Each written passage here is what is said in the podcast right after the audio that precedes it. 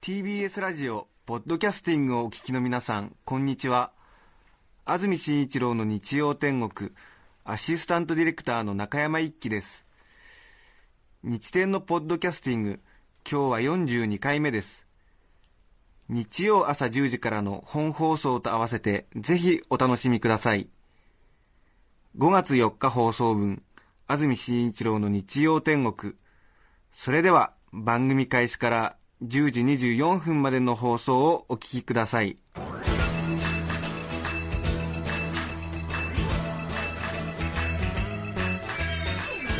安住紳一郎の日曜天国。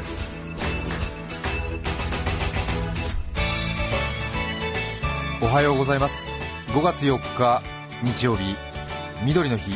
朝10時になりました。 TBS アナウンサー安住紳一郎です。おはようございます。中澤由美子です。皆さんはどんな日曜、緑の日の朝をお迎えでしょうか。さて、赤坂は少し雲が厚く出ていますが、非常に気持ちのいい朝になっています。現在の気温が19度あります。4連休真ん中というところですけれども、お休みの方が多いんでしょう。また働いてますよという方もいらっしゃると思いますが、あるいは行楽地に向かう途中のカーラジオで声が届いている方もいらっしゃるかと思いますが、はい、天気が昨日のお昼過ぎぐらいからいいですね。ちょっとね、連休初日5月3日、昨日は雨が少し降ってましたけども、はい、雨が止むと急にね、本当に春らしい天気になりまして、昨日の夜なんかは大変過ごしやすかったですね。そうですよね、湿度もあって、はい、気持ちが良かったです。そうですね、はい、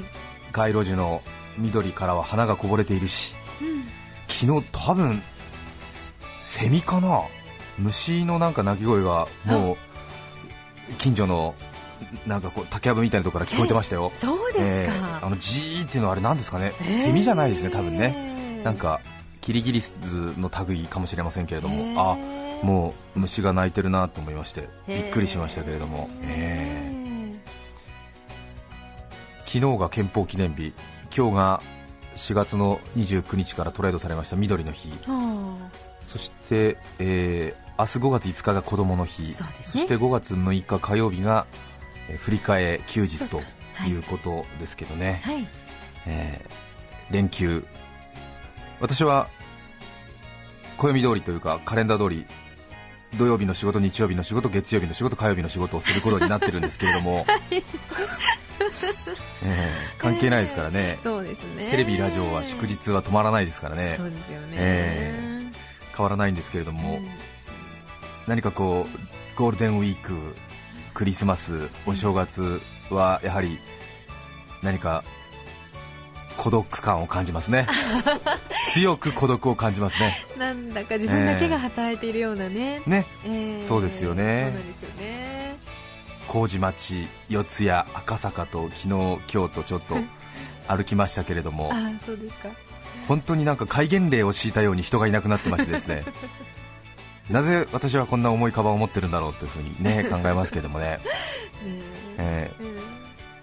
なんかこうキオスクっていうかキオスク風コンビニエンスストアとか駅前とかにあったりするんですけれども、それもなんかちょっといつもと営業時間が違ったりしてですね、買いたいところでスポーツ新聞が買えなかったり、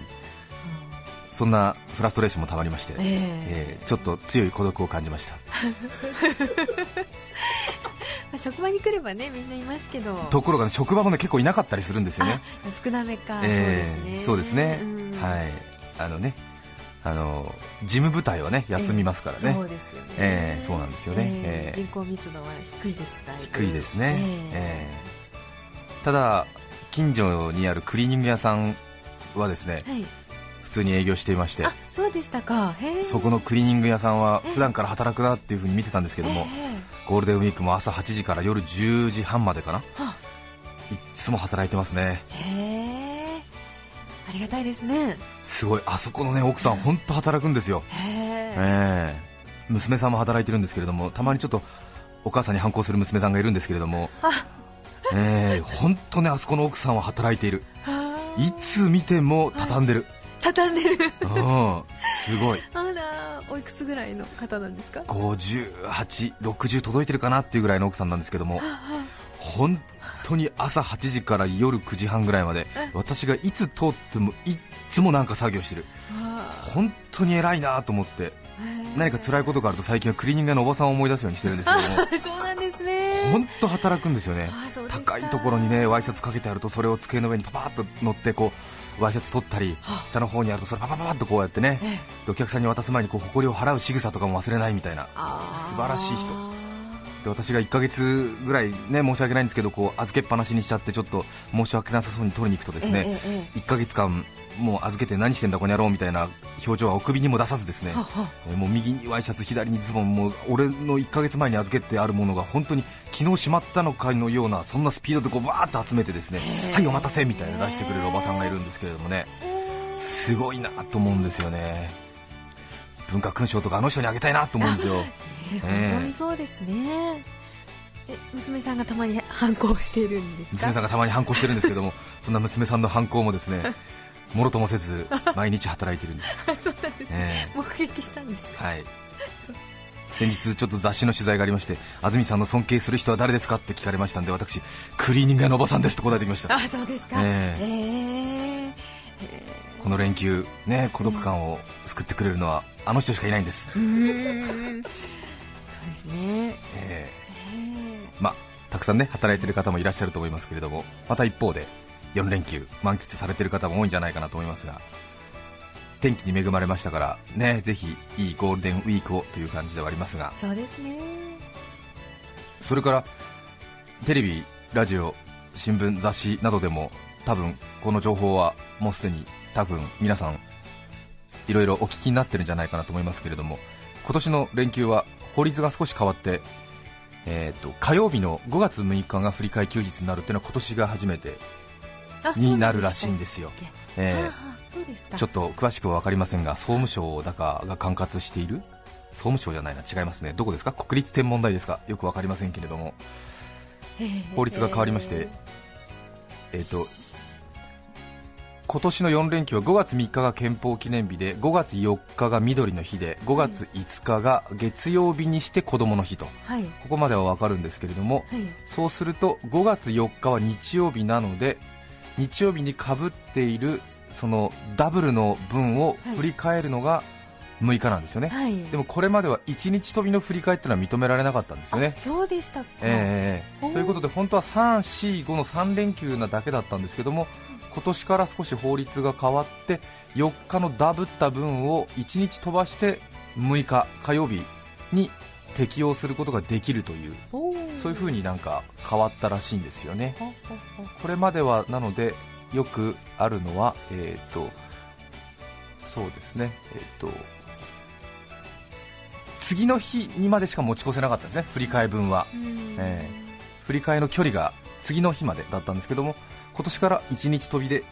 ずらしても構わないということになったんですけどね、それで4連休実現ということらしいんですけれども、まあでもね、当たり前じゃねえかっていうこれまでね声高に権利を叫ばなかったのはなぜかなという感じもいたしますけれどもねそうですよね、ダブってるんですからね、ものすごく距離を置いて移動してもいいじゃないかという感じですけどね。そうですよね、こういうことは労働者うるさいですからこれで、振り替え休日が次の日じゃなくても持ち越せることになったということなんですけども、労働者の宿願としてはあと一つありますね。なんだろう、土曜日の振り替えですよ。そうですよ、これもおかしな話ですよ、そうですよ。常々私は小学生の頃から思っていますけれども日曜日と祝日が重なったら、そのダブった分を次の日で解消してくれるという振り替え休日はあるわけですけれども、週休2日がこれだけ定着しているにもかかわらず、土曜日に祝日が重なったとしてもそのダブり分を解消はしないですよね。そういえばそうですよね、振り替え土曜日。確かに、本当に私、土曜日半ドンと呼ばれてて、学校の授業が午前中で終わった頃の時代から含めて、なぜ振り替え土曜日がないのかと、おかしいじゃないか、欲しいですよね、振り返り土曜日ね。本当にね。それから2月はなぜ少ないのかということですよね。これも解決してほしい30日までなぜない、うん、家賃の日割り計算とかすると2月が一番損した気分になりますよねまあそうですね、ちょっと値引いてほしいですよね。そうですよね電話、電気、ガス、携帯電話月額の基本使用料って決まってるじゃないですか、12月は31日、1月も31日、そして2月になると28日しかないのに同じ月額基本料を取られてるおかしいじゃないかと。確かにそうですよ、おかしいですよね。はい、定期券とか家賃とか2月に解約とか契約とかすると、その日割り計算といって、その月、例えば2月の15日から入るとするならば半月分なんですけれども、2月の25とかだと3日分ということで、それ家賃とかをこう28等分にして日割り計算されるんですけれども、そうした場合2月ってのは非常に割高になるんですね。そうですよ、なのでこう出てくタイミングとか入るタイミングとかがですね、非常に大事になってくるそうでした、そうでした、うん、この土曜日の振り替え制度と2月はなぜ28日しかないのかというね、はいはい、これなんとか解決してほしいなと思いますけど ね、 そうですね。労働者はこういう、ね、小さなこう不平等感みたいなのにものすごくこうモチベーション下げられますから。そうですね、うん、つまずきます、心が。なんで2月は28日までしかないんですか。うん、寒いから早くやり過ごしちゃいっていうことですかね。なるほど確かに中澤さんは風の菌が頭まで回りましたか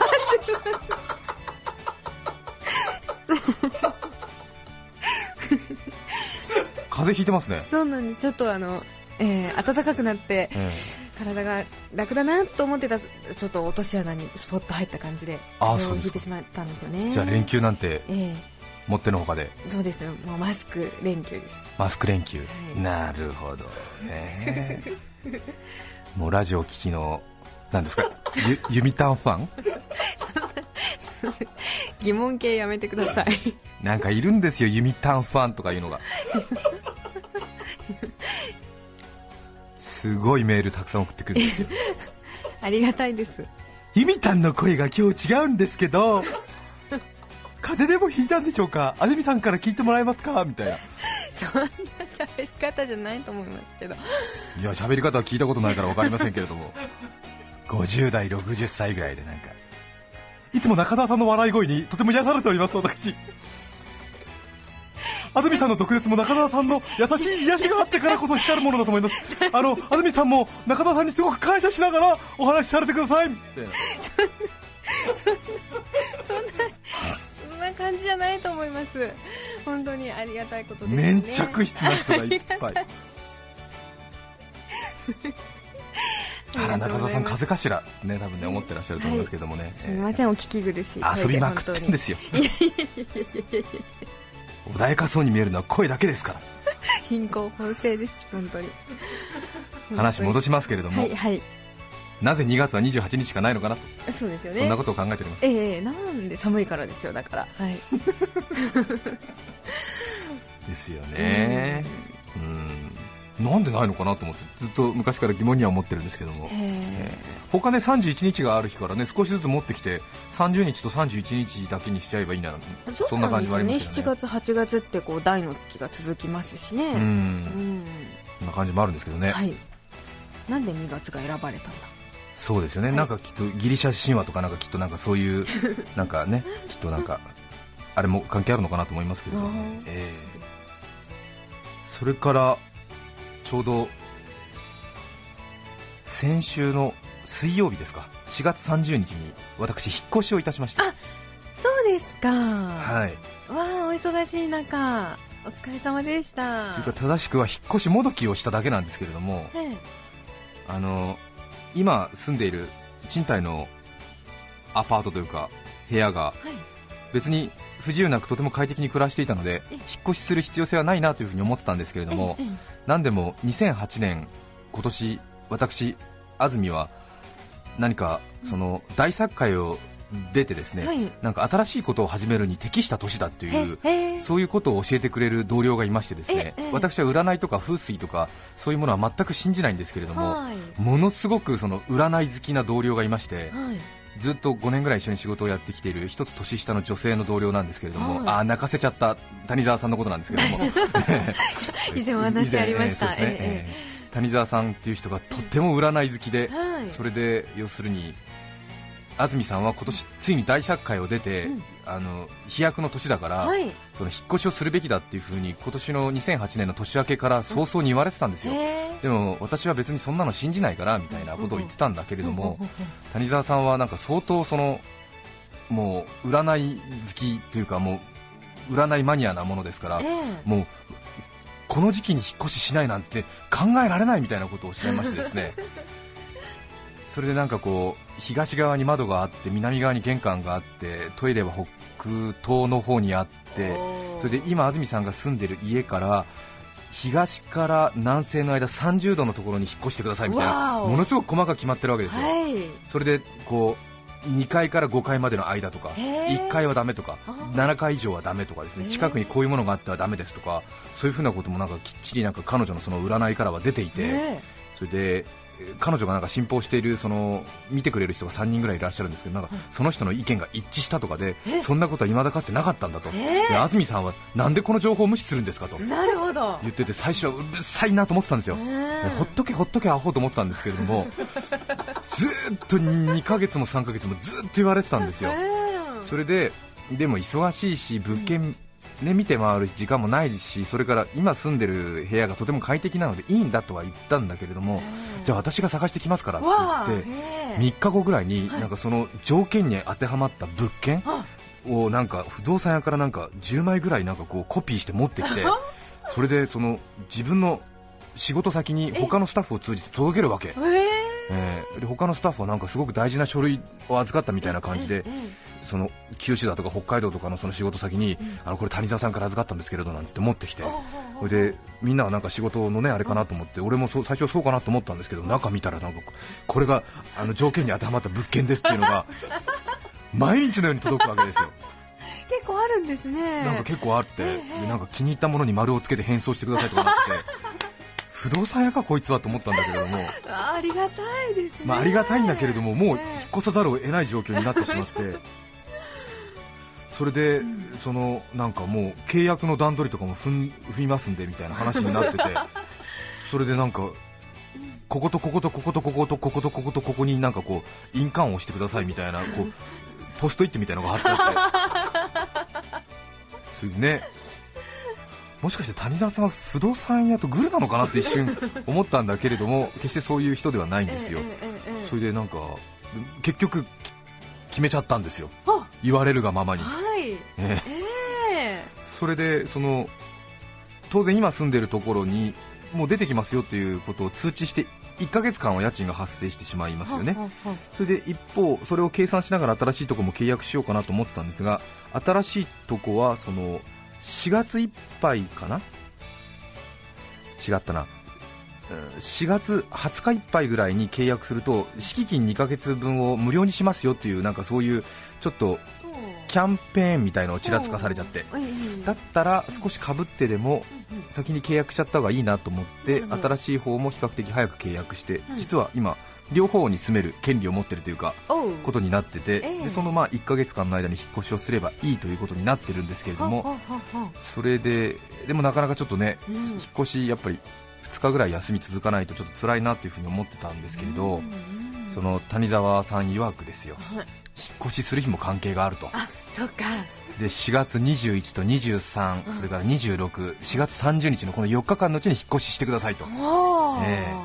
その谷沢さんという人元秘書部にいたんですけども、すごく仕事のできる人で、21と23、それから26、ちゃんと休みまで取ってくれてるんですよ、私行きますよと手伝いますよと素敵でもなんかこ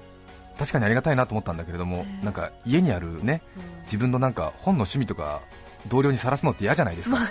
そうね、安住さんってこういう本読むんだとか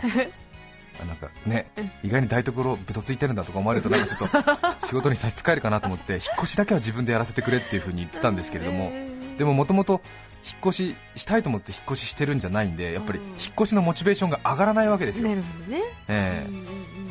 なので結局21、23、26と引っ越しできなかったんですよ。てかする気ないですから。そうかそうか。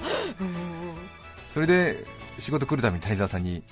安住さんもう引っ越し終わりましたか、引っ越し終わりましたか、ちゃんと指定された日に引っ越ししてくださいねって言われてるんだけれども、もうそれもストレスになってきちゃってでうわーと思って、で残り4月30日あと1日だけ、先週の水曜日、で当然引っ越し業者に頼んでないし引っ越しなんかできるわけないんだけれども、なんかインターネットで物のちょっとホームページを調べてみたら、引っ越しってじゃあなんだよと思って、で調べてみたら、その新しい部屋で食事をし、トイレを使い、寝て起きると、それはすなわちもう移住していることになるっていうふうに書いてあって、で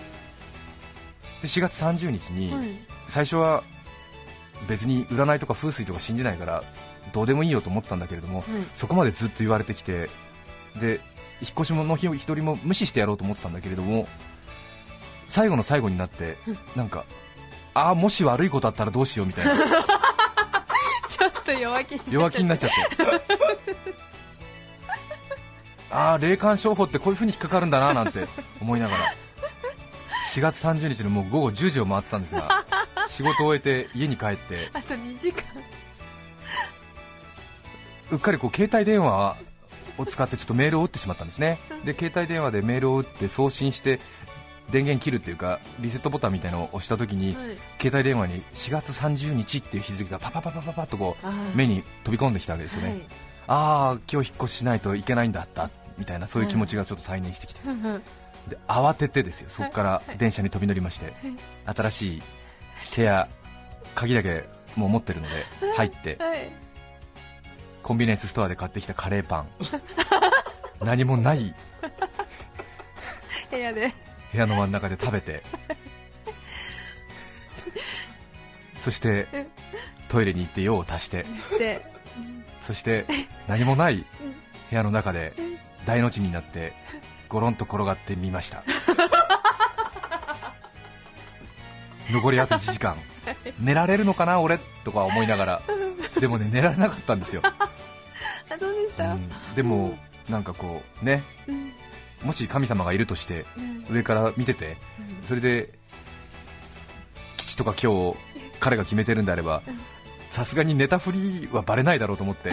寝たふりでもいいかなと思って、で1時間ばかしそこで横たわってゴロゴロしながら何してんのかなとか思いながら寝たふりをしてまた家に戻って帰ってきた。そうですか。これで私4月30日に引っ越ししたんです荷物は普通通りに元の部屋に戻って布団かぶって寝てるんですよなんだこれみたいな、本当になんだこれですよね。デケさんもそちらから出勤を。そうですね。それで翌日なんかちょっと今度は逆にこっちから谷沢さんに自慢してやりたくなって、谷沢昨日引っ越ししたよみたいな、あれでしょ食べてトイレ行って寝れば一応引っ越しなんでしょって言ったら、谷沢さんが、あー安住さん甘いですね、そこで本当は水と火を使わなくちゃいけないんですよやる占いマニアと思って本当っぽい。正しくはそこで水と火を使わなくちゃいけないらしいです。まあ、料理しなさい調理しなさいっていうことらしいんですけどね。そうか、それちょっとなんかショックを受けつつも、まあでもね4つのうち3つやったから、まあ75点ぐらいの基地が訪れるかなというふうにねちょっと思ってるんですけどね。そんな引っ越しもどきの先週水曜日でしたけれどもね、早く引っ越しをしなくちゃいけないなと思ってるんですけれども、今月いっぱい、そうですね5月いっぱいぐらいには行かないとちょっと前の部屋が迷惑ですよねっていう感じですね。でもそれだけねちゃんとねきちんと指定された日に引っ越しをしたにもかかわらず、水曜日からですから、木金土今日で4日目になりますけれども、はい、いいことなんて何もないですよ、徐々にじわっと来るんですよ、きっと来るんでしょうかね、変わったことといえば出会い系サイトからのなんかいたずらメールが増えたような、そんなことだけが気になりますけれども楽しみですね、吉報が。そうですね、どんないいことあるのかな、全くそういうものを信じてるわけじゃないんですけどもね、一応ちゃんと決められた通りにやりましたから、そうですよ、そうですよ、頑張りましたよ、ワクワクしちゃう。どうなんでしょうね。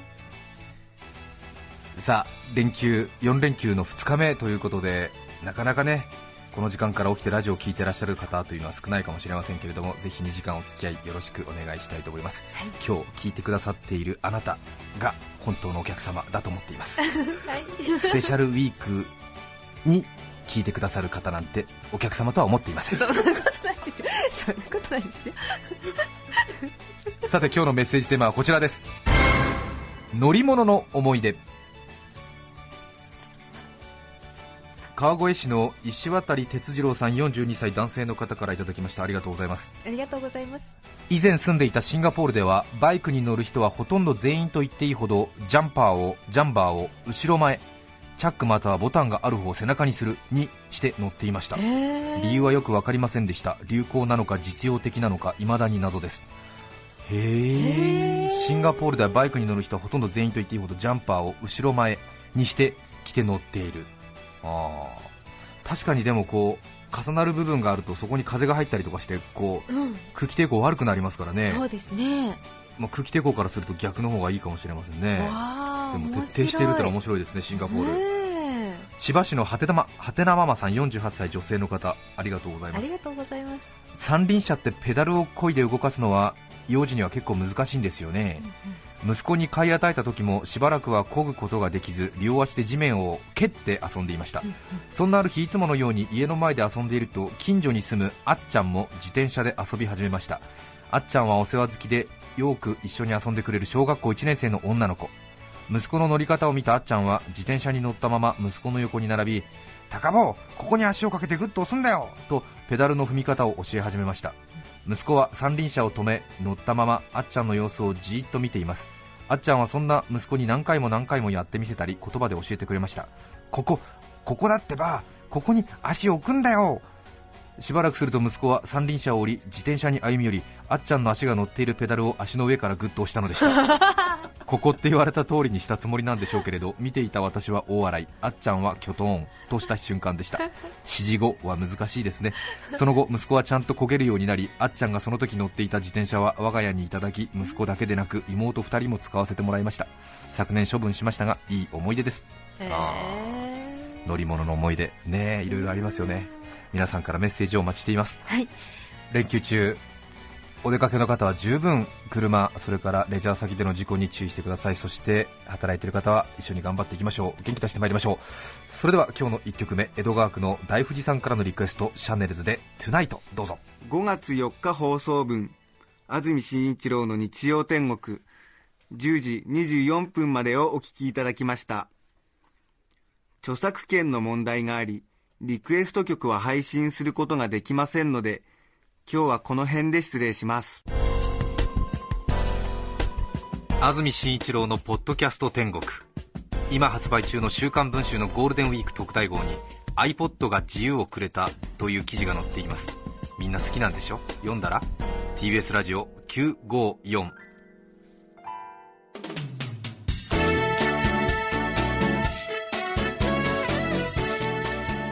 さて、来週5月11日の安住紳一郎の日曜天国、メッセージテーマは私が許せないこと。ゲストは団地マニアの大山健さんをお迎えします。それでは来週も日曜朝10時、 TBS ラジオ954でお会いしましょう。さようなら。安住紳一郎のポッドキャスト天国、これはあくまで試供品、皆まで語れぬポッドキャスト。ぜひ本放送を聞きなされ。 TBS ラジオ954。